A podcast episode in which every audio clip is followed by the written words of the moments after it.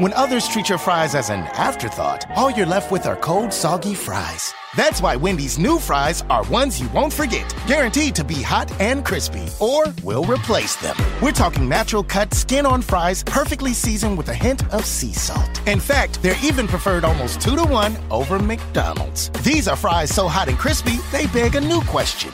What would you like with your fries? Try them today, only at Wendy's. At participating U.S. Wendy's, taste preference based on a national taste test by an independent research company. When others treat your fries as an afterthought, all you're left with are cold, soggy fries. That's why Wendy's new fries are ones you won't forget, guaranteed to be hot and crispy, or we'll replace them. We're talking natural cut, skin on fries, perfectly seasoned with a hint of sea salt. In fact, they're even preferred almost two to one over McDonald's. These are fries so hot and crispy, they beg a new question. What would you like with your fries? Try them today, only at Wendy's. At participating U.S. Wendy's, taste preference based on a national taste test by an independent research company.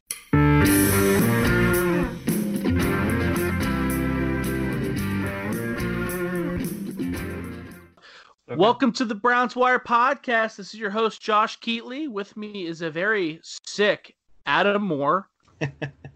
right, Adam? You said you were sick all week. Yeah, you yeah. sick all day. I'm all right. We'll we'll power through. Yeah, and then I also have a special guest, the host of the Browns Blitz podcast, Rod Bluhm. How you doing? I'm doing great. Thanks for having me, guys. Yeah, I really like your podcast. Yeah, you, every week you have a new guest on. Uh, it's usually a, a Browns fan, a, a, listener. You ask them some tough questions. The last one you got kind of into it, talking about you know all the the racial stuff going on right now, and obviously you got to talk about Jadeveon Clowney. I feel like that's been a topic pretty much every week since the dawn of time, is what it feels like for every Browns podcast, really. Yeah. Yeah, I mean we've uh yeah, last week was kind of a special podcast for us. Uh, you know, we really didn't even talk Browns football at all. Uh, we just we thought it was uh, important enough to just talk about uh, you know just all the the racial issues going on, and so we we spent two hours talk, talking about it. We put yeah. a panel together and talked about it, and um, you know we were pretty happy happy with the results. Yeah, that's very cool. Well, Adam and I uh, we avoid anything any difficult conversation any any anything serious at all. We don't we don't we don't we don't talk about it. We talk about gambling, and every now and again we'll talk about football cards. That's, that's basically right. basically pretend we're twelve. Football but, cards uh, are good. I like those too. there you go. So Adam and I got into a couple debates because we were going over the Vegas lines, uh, the Vegas season prop bets for some of the Brown stars: Nick Chubb, Baker Mayfield, Beckham uh, Austin Hooper, which I, I thought this was interesting because when I was on your show, we kind of talked about our expectations for Austin Hooper, David Njoku, uh, and you actually brought that up two weeks ago with your last guest about um, what your expectations were for Austin Hooper and David Njoku again, right? Was that two weeks ago? Um, yeah, yeah. Two weeks ago, we actually talked Browns football on my podcast. So yeah. so we I, let's let's go ahead and uh, ask you your opinions on this one. The first one we talked about was Nick Chubb's total rushing yard prop, which was set at 1,350 yards, 50 and a half yards. I apologize. I was off by 0.5. Yeah. And uh, Adam had the under, and I had the over. What do you think? Well, first of all, I'm going to answer all these assuming that, that we're going to see 16 games, guys. So, That's you know, fair. if if the season gets abbreviated, it kind of throws all this whole discussion out, you know, um, as to what we think will happen. But for me, I I would go with the over. I feel pretty comfortable going with the over. Just uh, I don't know if you got. I just got tagged in in a tweet um, saying that Nick Chubb was timed doing uh, running two forties at four three. Um, what? Just, just today. So, um, yeah, I kind of like that. And you know, he's got I've a better him. line. I think he's got a better system for him. And you know, I know it, it, could be different. You could see a different split with with he and Kareem Hunt, but uh, um, gosh, and you know, he had 14 what 1450 or something last season. And I'm not going to predict that he's going to have 1800 yards or anything, but I feel pretty confident that he'll come pretty close to equaling or bettering what he did last season. So you saw a video of him on Twitter running a four three forty. No, I just uh, I just heard it. Uh, I just some, I think Oh. somebody put that out that that either Nick Chubb said he did or, or something. I'll see I'll see if I can find the tweet, but um, but yeah, I think that's actually from Nick Chubb.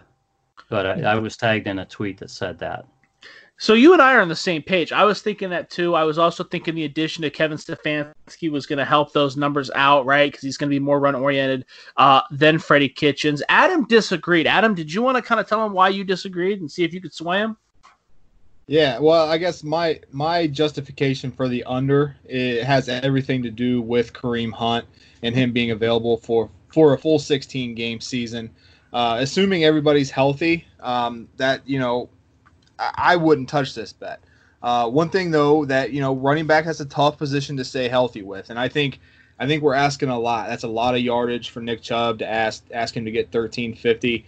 Uh, I, if if I'm gonna say he's gonna get 1350, I'm gonna assume he's gonna play 16 full games. I'm gonna I'm gonna assume he's gonna get 70, 80 percent of the snaps. I think both of those are in jeopardy. I don't think both of those are locks, so that's why I'm going under.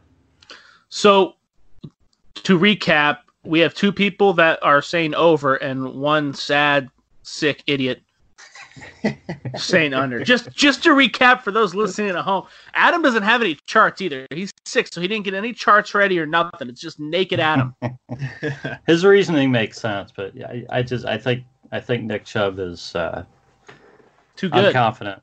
I I just do think, think- he's he's just so darn good, and I think he's I think he's going to be playing on a better offense this season.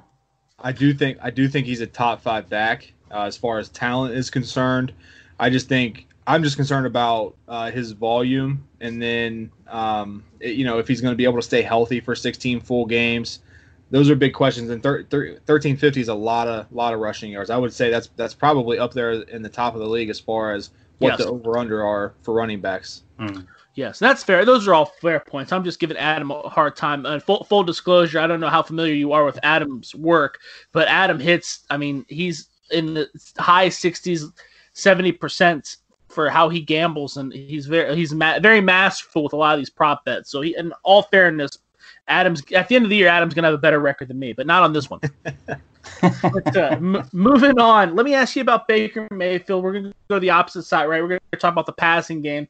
Baker Mayfield's line for passing yards is 3,899.5, and his passing line for touchdowns is 24 and a half. What do you think about those numbers? You're not going to tell me what you guys think first.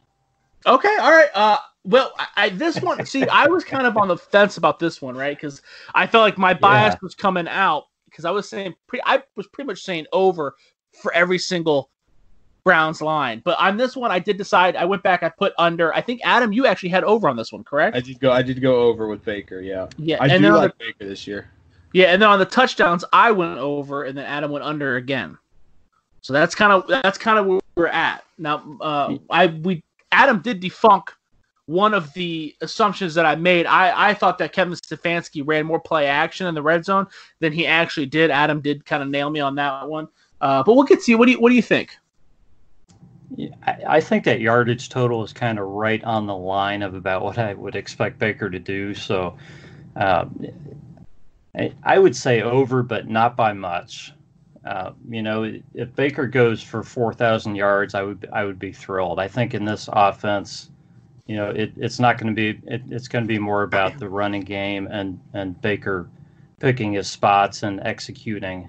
So if he gets if he gets four thousand yards, I don't you know I- he's this is not going to be a forty five hundred or five thousand yard season for Baker. It's just not that kind of an offense. So um, I'll go, I'll go over, but just barely. Because, That's still um, a ton of yards. it- I mean, yeah, it is a lot of yards. So That I would mean, be- I, I, I could that see would be him. I Baker's see him best coming in under. I think it's. I mean, it's not an easy line to pick on for sure. Yeah. What do you, but what did he what did he have last year? Thirty seven. He he's been close the last two years. He had like thirty six and then thirty seven. I And think it was I- like yeah, it was like right around thirty seven or thirty eight last year. Yeah. But something with like that, that. said, if you're predicting us to win more games th- and in an offense that runs the ball more, you would think that that would take a hit. I mean, I, I think you're right. I think it's a very it's a very hard number. I probably Mhm. am going to stay away from it. Um, I What do you- like Yeah, I, think would- I about- wouldn't bet on that number. I like yeah. it. I, I think I do think they're going to be more balanced than they were last year. I don't think they're going to be this. I don't think they're going to be like a top five run heavy team just because they got they have too much too many weapons through the air. They, they got too good of wide receivers, too good at tight ends. Uh, you know the the the question's out on Baker. I think he's I think he's in a prime spot to take a big leap forward here. Kirk Cousins was the was the fourth highest efficiency quarterback in the NFL last year. That's Kirk Cousins we're talking about. Kevin Stefanski with Baker Mayfield. I'm expecting a larger large increase in efficiency, even if his passing attempts go down. I still think the pie is bigger, the offensive pie, the passing game pie is bigger, and that's why I'm going over. Right, and and I get that. I think I think that you are right, Adam. I think that I think that it's fair to say that Baker Mayfield can be more efficient than Kirk Cousins. I think that everybody would agree. I don't think it's biased at all saying that Baker Mayfield is more talented than Kirk Cousins. I mean, there was a reason the guy was drafted number one overall. I think he's one of the most accurate quarterbacks in the NFL. So I do. If you're if you're banking on that efficiency, I could totally see that. Now, I also want to add. I also want to see how many more times you can say pie during this podcast. so I need I need that to I need that that that total to be around eight. Okay. But uh, where, where are you at on the? What do you think about the touchdowns? What What are you thinking? Yeah, I I think he'll come in higher than twenty four point five on the touchdowns. And again, I don't think he's going to throw forty touchdown passes, but I think he'll be close. I think he'll be, I think he'll be around thirty. You know, I think he'll be 28, 29, 30, somewhere around in that area. That that would be my guess. Yeah, I did think that was that was kind of a small number when you look at the stats. I mean, again, we're looking at Kirk Cousins' numbers last year. Kirk Cousins went I think he had 26, 27 touchdowns last year. Baker, I mean, he hits 24. He hit 24 the last two seasons, I believe. So I feel like that number yeah. isn't that high. Um, mm-hmm. I also, like I said, I was wrong last week. I was talking about how I, I thought Stefanski more red zone um, action pass. I guess I about that, but for some reason, I, am going to stick by the statement that I believe that that's probably going to be heavy usage. Roll out Baker, dump it to Austin Hooper in the red zone. But I mean, I guess that, that that's just me looking at this roster and making an assumption. yeah, I think. Well, I think the stat you're referring to, Josh, is that last year in Minnesota, Kevin Stefanski had the highest run rate, rush rate in the NFL in the red zone, and it was like 61% of the time they ran the yeah. football in the red zone. I do think it'll probably be more balanced, but I think I think Stefanski would be wise to give Chubb the ball in the red zone. I think if you look at the stats, Chubb Chubb had like an 80% success rate rushing the ball in the red zone. He's super efficient down here. I think I think I think Kevin Stefanski is uh, hashtag much smarter than uh, than uh, than than Freddie Kitchens was. We we talked we've we've we've uh, belabored the the Freddie Kitchen, Kitchens is a moron on this podcast. I, I, I do think I do think Stefanski and that front off that Princeton front office will be able to figure that out. That you know rushing the ball and giving it to Chubb in the red zone is the right thing to do. I, I have something to add, but Rod, I, did you have did you have something there? I don't want to cut you off. Well, one one thing I was going to say, guys, is we're talking about Chubb and Baker and these numbers, you know, we're, we're, looking at the offense and the weapons and and the way Stefanski's run the offense. You got you also have to look at how you perceive the Browns defense and how good is the defense going to be at slowing the other team down, you know, and keeping Browns in the game or you know or, or winning games for the Browns. And that that's going to partially dictate the Browns offense too. Mm-hmm. You know how yeah, um, you know are, are they going to end up running the ball a lot in the second half because they're ahead, or are they going to be strictly a passing offense in the second half because they're down? That's a good point. I definitely have not factored that in enough, especially when we're going to talk about the linebacker depth later. Uh, but I mean, you know, the defense obviously, obviously, in my eyes, has some huge weaknesses that maybe I'm not taking into account when really evaluating these lines. I mean, is that is that kind of down the road you were going with more as the the defense being a liability rather than something that's going to dominate? I think uh, I think I think the defense is a little bit more of a question mark just because of the line the linebackers that we'll talk about and the, the youth in the secondary. That's all. That's that's fair. And I want to go back to I I feel like I went a little crazy earlier when we talked about Freddie Kitchens and his his lack of intelligence early in the year. I think that Freddie Kitchens is a good coach. I don't think he's a good head coach. I think he's Yeah. a player's coach. I think he's got a positive attitude. I think he's a guy you can rally around. I do think he's a good offensive mind. I think he feels the rhythm of the players and what the players want. Um, but he's not a he's not a CEO. He's not a head coach. I think that's where he was lacking. I would be perfectly fine with the Cleveland Browns hiring him to be the offensive coordinator. So when I, I talk about Freddie Kitchens being an idiot, I just don't think he's a CEO. He does not seem like he has, has those organizational skills. It, you can't fly by the you you're, you can't make rash and haste decisions as a head coach. You can't do it, and uh, he did that far too often. Now, I do want to. I don't know why we're assuming Kevin Stefanski is so much smarter than Freddie Kitchens. Why? Because he doesn't bathe. Because he doesn't iron a shirt, Adam. He doesn't use complete sentences. I think that's rude. Okay, it's classless and it's rude. You elitist with Yeah, your, yeah, your yeah. iron shirt. Going on to that next number, let's talk about OBJ. His number is 1,050.5 receiving yards. Um, Adam and I were both kind of uh, we were both pretty bullish on this number. We thought it was a it was a pretty good number. Adam was more psyched about it than me. Uh, I think you already put money. Did you already put money on this line? No, not yet. No. What are your thoughts, Rod? My, my first thought is that he'll do better than that just because he's healthy. Uh, there's going to be more, uh, what, two, you know, uh, where it's just he and Jarvis out there more than likely. I mean, I know there's going to be, you know, tight ends and, and backs to throw to and everything, but um, with him healthy, you have to feel pretty confident that he can eclipse this, but it's going to go more to how much they run versus how much they pass and how much they use a tight end versus how much they use wide receiver. So, um, you know, I could see an argument against it, but if I'm putting money down and I'm and and I'm betting on a healthy OBJ versus, I mean, he, uh, I'm trying to think, he was right around this number last year, last season, and he was hurt the whole season. So, if I was going to bet money, I would bet on bet on him eclipsing that number this season. You definitely you bring up an interesting point because you're talking about him him and Landry being the only wide receivers on the field. So you envision them running a more condensed to you you envision them. I, I'm guessing running more two tight end sets and being very li- very limited in his options. Right? You're talking about maybe three receiver options, um, maybe four for running back going out of the backfield. Is that what you're you're thinking? So even though they are often. passing less. Yeah, so even if they do pass less, you're expecting OBJ to be the centerpiece. Yeah, yeah, I think I think he and Jarvis are going to see. You know, uh, I think those guys and Ho- those two and Hooper will see a majority of the targets. Um, I think you'll see two tight end sets uh, to help with the running game. You know, a lot too, but um, I I wouldn't uh, I wouldn't rule out uh, um, seeing uh, three running backs out there with the fullback more often than what people are guessing. So it's going to be interesting, but I think that I think OBJ is going to be on the field almost all the time.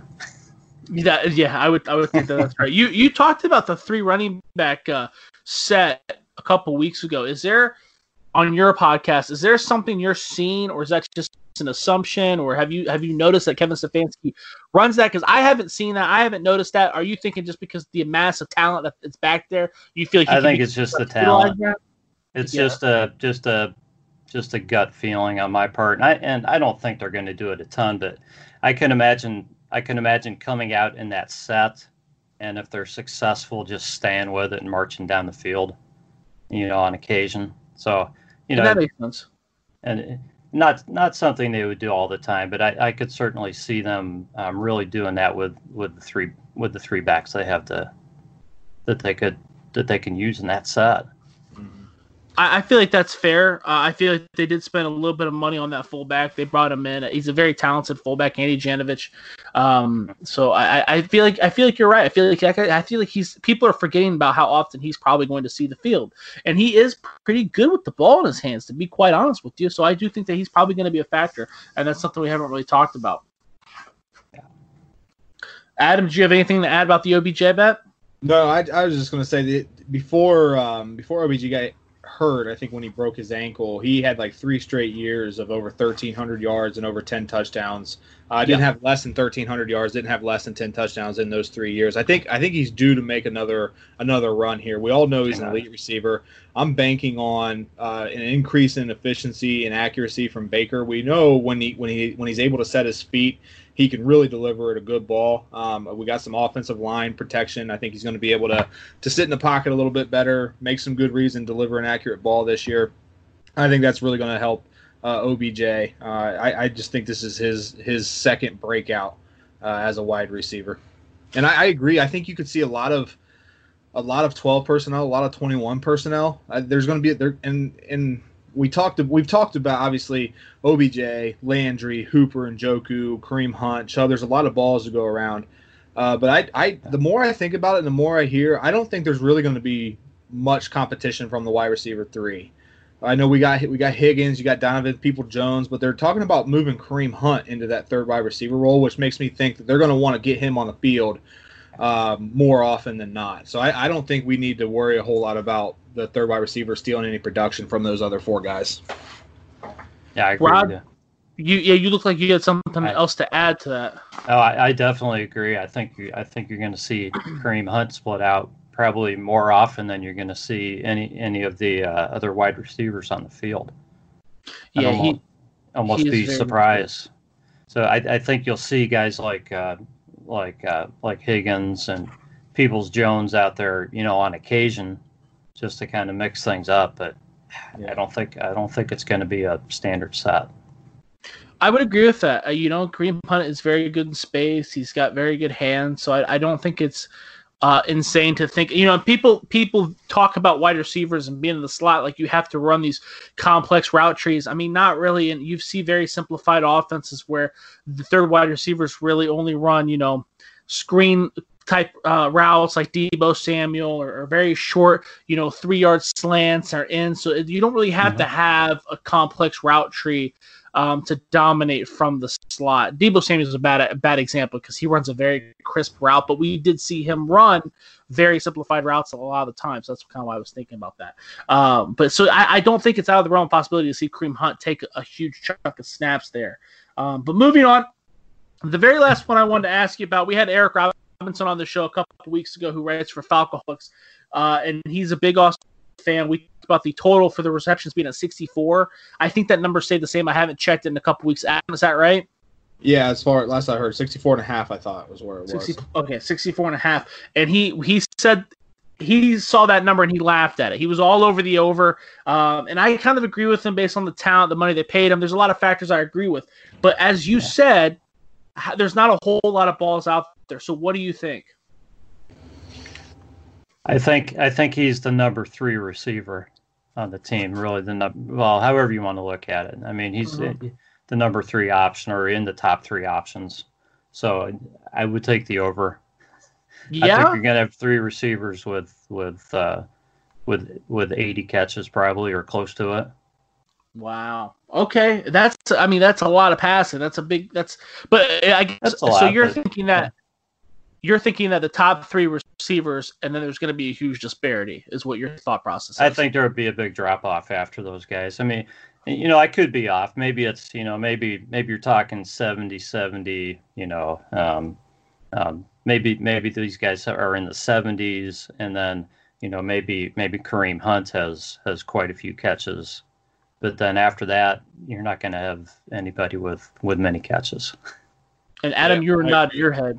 Yeah, no, I agree. I think I think the I think the target's going to be real condensed in this offense. I, I don't think you're going to see a whole lot outside of OBJ, outside of Landry, outside of Hooper, um, and then I think you sprinkle in a little bit of Hunt and then Njoku and then Chubb being that fifth option. I think, yeah, I just think there's going to be a. I think there may not there may be a reduction in the amount of uh, passes that are thrown this year, but I think it's going to be really condensed into those three three guys as far as where the targets are going to go. Okay. And I think we talked about it, Josh. I, I, don't think Austin Hooper has had less than 64 catches uh, in his in his career. Uh, I think his rookie year he did, uh, but it's been a while. It's been like three or four years since he's, he's gotten from that a, low. From a production standpoint, this would be his worst year if he does not go over 64 and a half. Yes, that is a fact. So that that is another, you know, pro to taking that bet. I guess that leads me to another question. Where do you view Uh, and Rod, this is for you. Where do you view David Njoku? I mean, obviously you're feeling. It sounds like you're pretty low on him. Maybe he, this is a guy we should be watching for to as trade bait, or what are you thinking? Well, I, I think they want. I, think they want Njoku on the team, and you know, I think I think that uh, that that he and Harrison Bryant are going to get are going to get time out there, and they'll get a few targets. But you know, I, I think uh, I think Austin Hooper is going to be the main guy for for targets uh, for the tight end. So um, I just, uh, especially this season with with what's going on right now with with the with the virus and everything, I don't think you want to get rid of depth. So right. Um, so I, I like Njoku. He just, to me, he still needs to prove himself. Um, he needs to learn how to catch the easy ball. Um, yeah. I, I mean, I'm a big fan. I, I like the guy. I just he he needs to he needs to work himself back into and, and who knows he's probably going to start as he's he's probably going to be the number two tight end right so right. um so he's going to get playing time he may not get a ton of targets right away but if he wants targets he better catch he just better catch the football right. you start dropping the football you're not going to get any targets on this team yeah, I, I agree with that. He he's great after the catch. I mean, he's one of the best I've. I mean, out of the recent draft classes, I mean, he's one of the best tight ends I've ever rated after the catch. I mean, his skills mm-hmm. with the ball in his hands. But the problem is he's got to get the ball in his hands to do that. He's got to catch the ball to do that. So I, I, completely get get that. I completely get where you're coming from. I don't know if I'm ready to chalk him up as a bust. Um, no. But what, okay, let yet. me if not yet. Okay, so if I'm not. No. If he what what what has to happen for you to label him a bust at this point? Like what's what's left? What can he do? Let's say that the season goes poorly for him and they get rid of him. I mean, like what do you what are you thinking? I don't I don't throw the word bust around because look how many guys come through Cleveland and then go someplace else and do well. So that's true. So that's it, it's hard to it's hard to label Browns players as busts. But just that's being fair. honest here, guys. But um, you know, I think it's going to depend on in this offense how many targets he actually gets, what kind of shot he actually gets. But he needs to capitalize on whatever that is. And you know, if he only gets 20 targets this season, he needs he needs to catch the football. Mm-hmm. And if he does, he's going to stick around. Right. That's, That's Josh, fair. You could speak to it better than I can, but how is he as a blocker? he's below average. He's not yeah. good. Uh, Nate Wieting, the, the undrafted free agent from Iowa, is going to step in and be a better blocker almost immediately. So yeah. I mean, immediately, guaranteed. So I mean, he, he they're not going to keep him for that. He's got to he's got to catch the ball. He's got to be yeah. a weapon to be worth keeping, and that's just that's just how it is. So I, I agree with everything Rod's saying. Um, let's move to the defensive side of the ball. We briefly touched on the linebackers and how we're kind of all kind of looking at that group as a as a question mark. But Rod, what do you think? Break down this unit for us. You you excited about it? You scared about it? What do you got going on?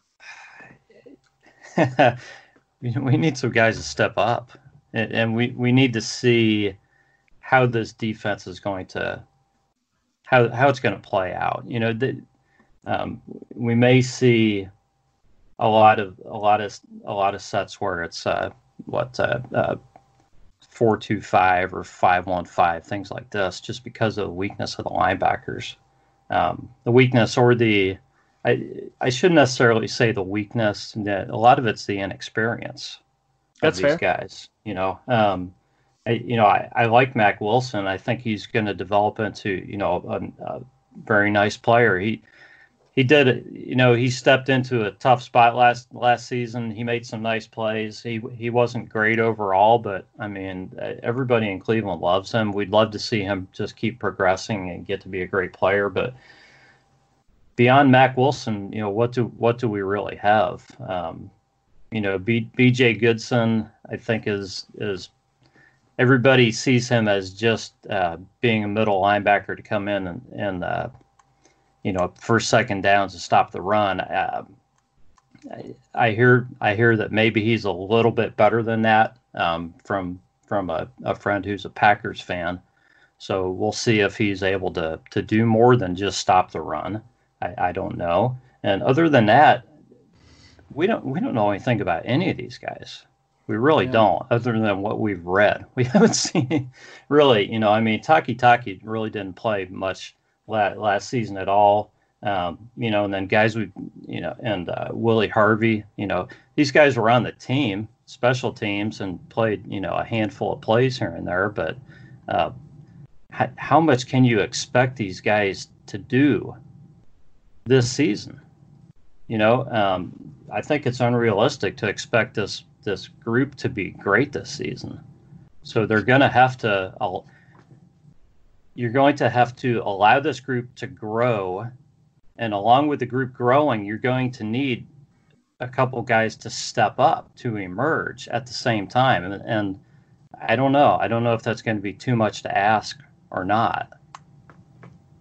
I, I feel like that's fair. Um, so who who do you who are your starting three? Who do you see as the starters Well, if you had to start three? I would think right now probably. Uh, uh, well, Mack Wilson's going to start, um, and he's either starting it, you know, in probably in the middle when Goodson's not in, and and uh, maybe and and Goodson's in the middle, you know, in the first first two down. So if we're just saying first down, we got Goodson, Mack Wilson, and uh, probably Takitaki or or Phillips maybe.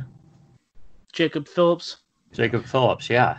I mean, and to expect Jacob Phillips to go out there and start as a rookie, I mean that that's a lot to ask too. It is. That is a lot to ask. Uh, you know, you talked about Sione Takitaki, and Adam and I talked about him a little bit last week. I I wasn't that impressed with him. Um, I wasn't that impressed with him at BYU. I thought he was a very average player. Um, so my hopes are not high. Obviously, the Browns staff, well, at the time at least, maybe not the new one, but uh, Dorsey and his crew felt different. They felt that there was some talent there enough to draft him in the Mhm. third round. Um, but what what do you what do you see with Taki Taki? Do you think that there's something there? Were you happy with the pick? I mean, did you do you see something there, or do you think that this is going to be a guy that's going to be a reserve? I haven't seen enough yet to to believe that he's going to be a, a solid starter yet. I think we need to see growth from him, for, you know, for that to happen. So um, I think that the Browns are going to give all these guys a shot and, and kind of see what happens. You know, including including the the undrafted, uh, you know, free agents and, and everything. I think this is a, a wide open competition, and they have what? Um, trying to think, like what eight maybe eight linebackers on the on the roster right now. I believe. With, Is that uh, right? Yeah, that's what I was coming up with. I never know. At This time of year, every roster you look at looks a little bit different. So, yeah. um, Solomon Ajayi, he's not going to be a guy who's uh, who's going to come in and start. Um, Montrel Meander, I think he used to be a, a DB, so um, I don't know if he's going to come in and start. Uh, Tae Davis, um, you guys tell me. He didn't he play more special teams last season? Yeah, if if he's Well- starting, I think we're in trouble. Yeah, so you got really the guys that I've mentioned. Um, And you mentioned Willie Harvey. Willie Harvey's Willie another Harvey. guy that went undrafted last year out of Iowa State. Who's, I mean, I think he's my height, so that's another guy you probably don't want starting. He's And not he- a real big guy, and he got hurt last. He got hurt last season, I believe. So he came back at the end of the year, and he he was on the team a little bit. I don't know what he did. So, so there's a lot of question marks, guys. It's, Yep. Um, I think you're going to see. I don't think you're going to see three linebackers on the field very often. I just don't. And you're not the first person that's come on this podcast and said that. So I think I think that you're probably right. Um, I it's funny because I don't know if that's a scheme thing either. I think it's more of a necessity. There just doesn't look like there's a lot there. Uh, you mentioned Jacob Phillips. I guess I do want to ask you that since it is relevant. What did you think about that pick? Were you happy with it? Do you think he's going to be a stud? Um, well, what I mean, you know, what what are your thoughts on him? Um, I'm hoping it's going to work out to be a nice pick. That's It wasn't. I mean, it wasn't who I thought they were going to take. You know, I I thought they passed on some other linebackers earlier that I thought they should have taken, but I'm not an NFL scout, guys. So, you know, um, I have to rely on the Browns, and they they certainly got a lot of picks right in this draft. So I'm I'm So trusting them.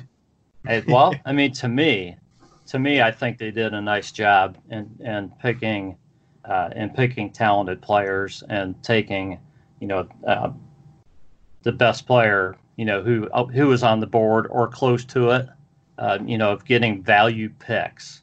So Jacob Phillips was probably the one uh, the one pick that people are going to point to and say, ah, they, they could have taken somebody better there. I so, agree with that.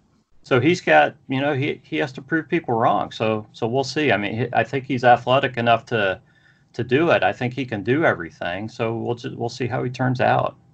So even after, and you've been, we, when I was on your show, we talked about. I mean, we talked about 1980s Browns. So I know you've been you've been around the game. You've been watching the Browns for a while. Even after watching them botch picks like touchdown Tommy Vardell, Brandon Weeden, Trent Richardson, Cameron Erving, Justin Gilbert, just uh, you know. Uh, Manziel. I mean, the li- the list goes on and on. You're hurting Bo, my ears, Bo Josh. Bell. I mean, you, you still think that the Cleveland Browns uh, scouting department knows more than you, huh?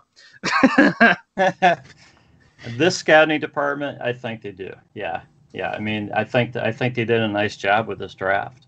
I like the I positivity. I like the positivity. Just, just because I'm curious, who did you see on the board when Jacob Phillips got picked that you thought would have been a better fit for the Browns? Oh, you're going back too far now. Yeah. My memory's not that good, Josh. Okay. All right. Okay. Uh, That's um, fair. I think Well, I tell you what. Let Let me ask you this: What are your thoughts about the draft class overall? I mean, is there anybody that sticks out in your mind of, oh, hey, th- th- they nailed it. This guy's going to be an impact guy. Is there a sleeper to watch? I mean, what are you What are you thinking? I just think they did a good job of bringing in of bringing in guys with talent, and they let the draft come to them. They they uh, they didn't, you know, they kept their composure when, like, when the uh, um, like when uh, uh, the, the tackle went that everybody thought they were going to take, uh, and and they just kind of stayed where they were, and they ended up taking uh, Jud- Jud- Jedrick Wills. Okay, they got a great pick. Okay, some teams would have freaked out "Oh, we got to move up. We got to move up. We're going. We're, we're not going to get a tackle now." You know that that's the old Browns. The old Browns did that stuff. Yeah. Um, these guys are not like that. These guys are, are methodical. They have it planned out. They stick to their strategy. And it's like uh, the Grant Delpit pick. He was there. They could have taken him. They were confident either that he would still be there when, with the trade down, or that they had other options. That they knew that the trade down was a, was was a good idea. Yeah. So they did the trade down, stayed cool, and they still got their guy. yeah. Not every team's going to do that. Most teams are going to say most teams fall in love with a player, or not. Maybe not most most teams, but the old Browns fall in love with a player. You get him no matter what it takes, and you screw Yeah. your draft up. Okay. Yeah. Yeah, you're right. And uh, I remember specifically when the Browns traded up one spot to go get Kellen Winslow because I think it was the Lions said, We're going to take him. We're going to take him. And the Browns panicked and then traded up and actually took Kellen Winslow. And then I can't remember who the running back was that they wanted, but if you remember, they traded up for uh, uh, Hardesty, the running back from Tennessee, Montario Yeah. Hardesty. They traded up for him. And then later on, they talked about the scouting report. Didn't even really, the scouting department didn't even really look into him. They wanted the other running back but the other running back that went ahead of him got taken off the board and they panicked and traded up. I can't remember if it was Hardesty or if it was TJ uh, Ward that year, but one of, was it TJ? I think it was Hardesty that year. And then you remember Hardesty was taken in the second round, tore his knee up, and was just kind of never never turned into anything. But yeah, I mean, it goes on and on of Browns botched draft picks and you know trading up and making ill-advised uh, decisions. You know, they trade up, traded back into the first round to get Johnny Manziel, and uh, they traded back into the first round to get uh, Brady Quinn as well, right? Yeah. So I mean, I, I definitely, I definitely see what you're saying. So it's definitely a good sign when they don't do that. Uh, you did mention Grant Delpit. I mean, do you do you think that he is a stud? Every person that's been on this podcast the last two months, I'd say, thinks that he's going to be the best, arguably the best defensive back in this class when we look back on it. Um, do you feel that strongly about it as well? I'll be honest with you. I, I wanted Antoine Winfield Oh yeah, in place of him. But the more I've read, the more I've heard from people, I'm I'm excited about Grant Delpit, especially Wow. now that he's a, uh Cleveland Brown. Um, you know, I mean, once the draft happens, I'm a fan of these guys, and that's just how it is. I I think uh, you know I didn't realize how how injured he was last season with LSU. Yes. And you know, and and seeing the fact that he played through that, and that that's really what hurt his draft uh, draft stock. Mm-hmm. So I think the Browns, I think they, I think they got a great quote unquote deal on him there in the second round. So yeah, yeah, I think he's, I think he's going to come in and make an impact. Yeah, and I, I, think most people agree with you. I think it's funny that you had you had Antoine Winfield over him. That's fine. I, I, I think that yeah, that's a that's a unique answer. Most people were very very high on Grant Delpit. So, but I, I think that you're right in talking about how a lot of people didn't realize how injured he was and, and all that. Adam, were you gonna say something? No, I was just gonna say, you know, kind of talking about old Browns versus new Browns. I think the Delpit pick is is the greatest example of all of the change uh, you know, you trade back from 41 to 48 or 49, whatever it was. You trade back eight spots or so. You still get the guy you want, and you pick up a fifth round pick, which turns into Nick Harris, who Josh I know you love, center love. out of Washington. Uh, yeah. You know, they could have sat there at 41 or 42 and taken Delpit and never, never, never added Nick Harris, but they were able to trade back, get their guy, and then add Nick Harris to the roster. I think that's uh, that is just a great you know strategic play by that front office. And the, every week every week that we're on, Josh, that we're talking about this defense, I start to get more concerned about this defense, especially the, the middle of this defense, the linebackers, the safeties. I think there's some there's a lot of question marks as you guys you guys you guys talked about.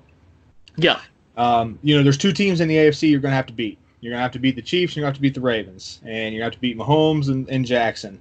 Chiefs. And, yeah, the Chiefs. Oh, you said the AFC. I'm sorry. I thought you said the AFC North. I was like, dude, no, no. what? AFC the AFC. If you're gonna, if right. the road to the Super Bowl is going going through Kansas City, it's going it, yeah. Baltimore, and you're gonna have to beat those two quarterbacks. And they're they're they're you know Mahomes and the Chiefs. They throw the ball. You're gonna have you're gonna have to have a great secondary. You're gonna have to get you're gonna have to have a defensive line that can create pressure. And mm-hmm. and similar similar with with Lamar, he's just going to be able to scramble more. And you're gonna have to have guys that are going to be able to have to come up and tackle. I think that's the biggest key. Do we have enough? You know, we have there's there's weaknesses in the line at the linebacker core, no doubt.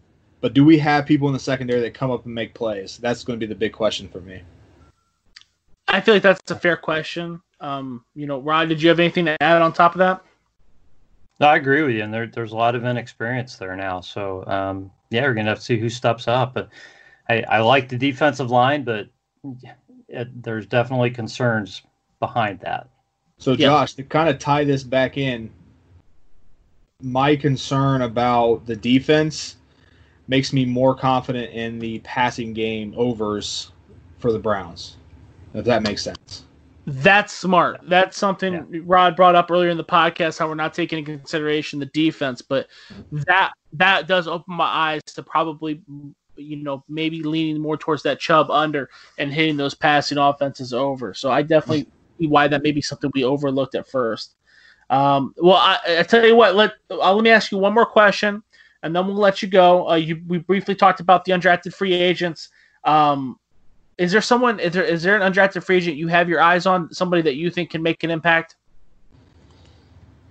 I, I think the popular guy is AJ Green, the the corner. Just, oh yeah, uh, you know that's who everybody's talking about. But it, the undrafted free agents, I think uh, you really can't expect any of these guys just to to come in and make the team. I think a lot of times it depends on injuries and things like this. These guys getting a true shot. I mean, um, AJ Green very well could come in and play his way onto the team. That can happen, but this Browns roster is pretty is a pretty decent roster. So it's going to be tough for most of these guys to just come in and outplay some of the guys that are here. Um, mm-hmm. what could happen is they they could get more of a shot because some Dorsey guys are, are being shown the door, things like this. And I really hope that's not the case. I really hope that that Andrew Berry is is evaluating these guys strictly on talent and fit and not because they're his guys or my guys, things like that. But there are several of these undrafted free agents that could make the team if things shape up right for them we'll just have to see what happens. I think a lot of it depends on injuries, though. George, George Obinna, that's my guy. Adam loves George Obinna. We had uh, we had Bill Carroll on the show, and Bill Carroll compared him to Terrell Suggs, and Adam's Adam's eyes lit up. Uh, because yeah. I've been I've been talking about Obinna for two months now, and That's true. and to hear him come on and and and confirm my my my instinct, I I was really happy to hear that. And when he gets cut, I'm gonna be that episode is gonna be titled "George Obinna gets cut. Adam is a douche." That's what it's gonna be called. it. wow, I can't I don't can't wait to about read. I can't. that's tough. Well, Rod, we appreciate you coming on, man. Uh, everybody, go check out the Browns Blitz podcast. Uh, it's on Spotify, pretty much everywhere you can listen to podcasts. It's great. I love it. I love listening to who, everybody you have come on there. Um, you know, talking Browns football and just bringing up random questions. You know, kind of. You're kind of. I tell you what, you kind of quiz those guys, man. I I try. Yeah, I yeah. try, man. I try to make it interesting. I try to try to think of stuff that, that we haven't talked about. You guys So- know it's tou- it's tough talking about something different every week, isn't it? Yeah, Oh yeah. Oh yeah. Josh, yes, Josh and I text every week like, hey, what are we going to talk about this week? oh man, it's bad. It's bad. It's just But it's the- just such a dead period. There's not much going on between the draft and when camp starts. There's nothing. There's really nothing new to talk Hey, about. And you can only talk about Jadeveon Clowney so goddamn much. Every week. Yeah. Every week. yeah. But what else? You want to tell everybody else what else you got going on? Where they can follow you on Twitter? Well, uh, they can find me at Clee Rodby. They can find uh, the podcast at the Browns Blitz, and I, I uh, write for Browns Access. Find uh, find my stuff at Browns Access. Awesome. We appreciate you coming on. Yeah, absolutely. That was a lot of fun, guys. Good talking Thanks. to you. Adam, you want to tell everybody where they can follow you? Yep, follow me on Twitter, more2102. Again, make sure you go on to Facebook. We have the Browns Wire uh, podcast Facebook group. Go on there, chat with us. Josh puts all of his articles up there. Uh, if you have questions, you know, you know, post something. We'll, we'll be happy to interact with you. Um, make sure you like, subscribe, download our podcast, leave us a review. Um, let us know what you think. Yep. And this is Josh Keatley. You can follow me on Twitter at Josh Keatley16. We're also going to try to work on getting this video, getting videos up. Uh, moving forward, put them on YouTube. That way you can see Adam uh, with this all black background where it looks like a Nickelback CD cover. Um, you could, you could take can turn it the lamp on if you want. No, no, I like it. It's sensual. but all right, this was the Browns Wire podcast, and we are out. When others treat your fries as an afterthought, all you're left with are cold, soggy fries. That's why Wendy's new fries are ones you won't forget, guaranteed to be hot and crispy, or we'll replace them. We're talking natural cut, skin on fries, perfectly seasoned with a hint of sea salt. In fact, they're even preferred almost two to one over McDonald's. These are fries so hot and crispy, they beg a new question. What would you like with your fries? Try them today, only at Wendy's. At participating U.S. Wendy's, taste preference based on a national taste test by an independent research company.